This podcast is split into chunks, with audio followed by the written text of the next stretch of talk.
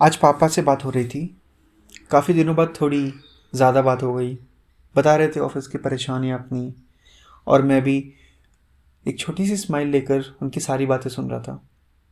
आज बर्थडे है उनका तो उनके चेहरे पे उदासी या उनके ज़िंदगी में परेशानी आज मुझे मंजूर नहीं है। पर हालात भी तो ऐसे हैं कि सुनने के अलावा अभी मैं कुछ कर भी नहीं सकता। तो कुछ देर उन्होंने बताया अपने ऑफ़िस के बारे में। फिर जैसे ही माँ के पास गया जो किचन में मेरे पापा के बर्थडे पे स्पेशल खाना बना रही थी, अचानक से वो जोक मारने लगे और मुझे ये तब समझ नहीं आया।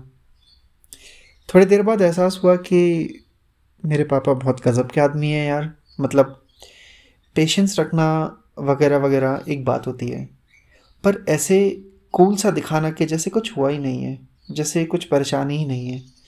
ये कुछ अमेजिंग सी चीज़ है मेरे पापा में। अब लगता है मेरे पापा काफ़ी ज़्यादा अमेजिंग है।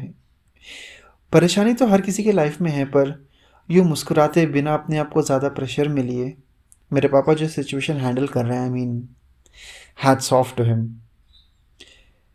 इतने बुक्स पढ़े, मैंने इतने वीडियोस भी देखे, पर आज पापा की इस छोटी सी रिएक्शन ने कितना कुछ सिखा दिया ना मुझे।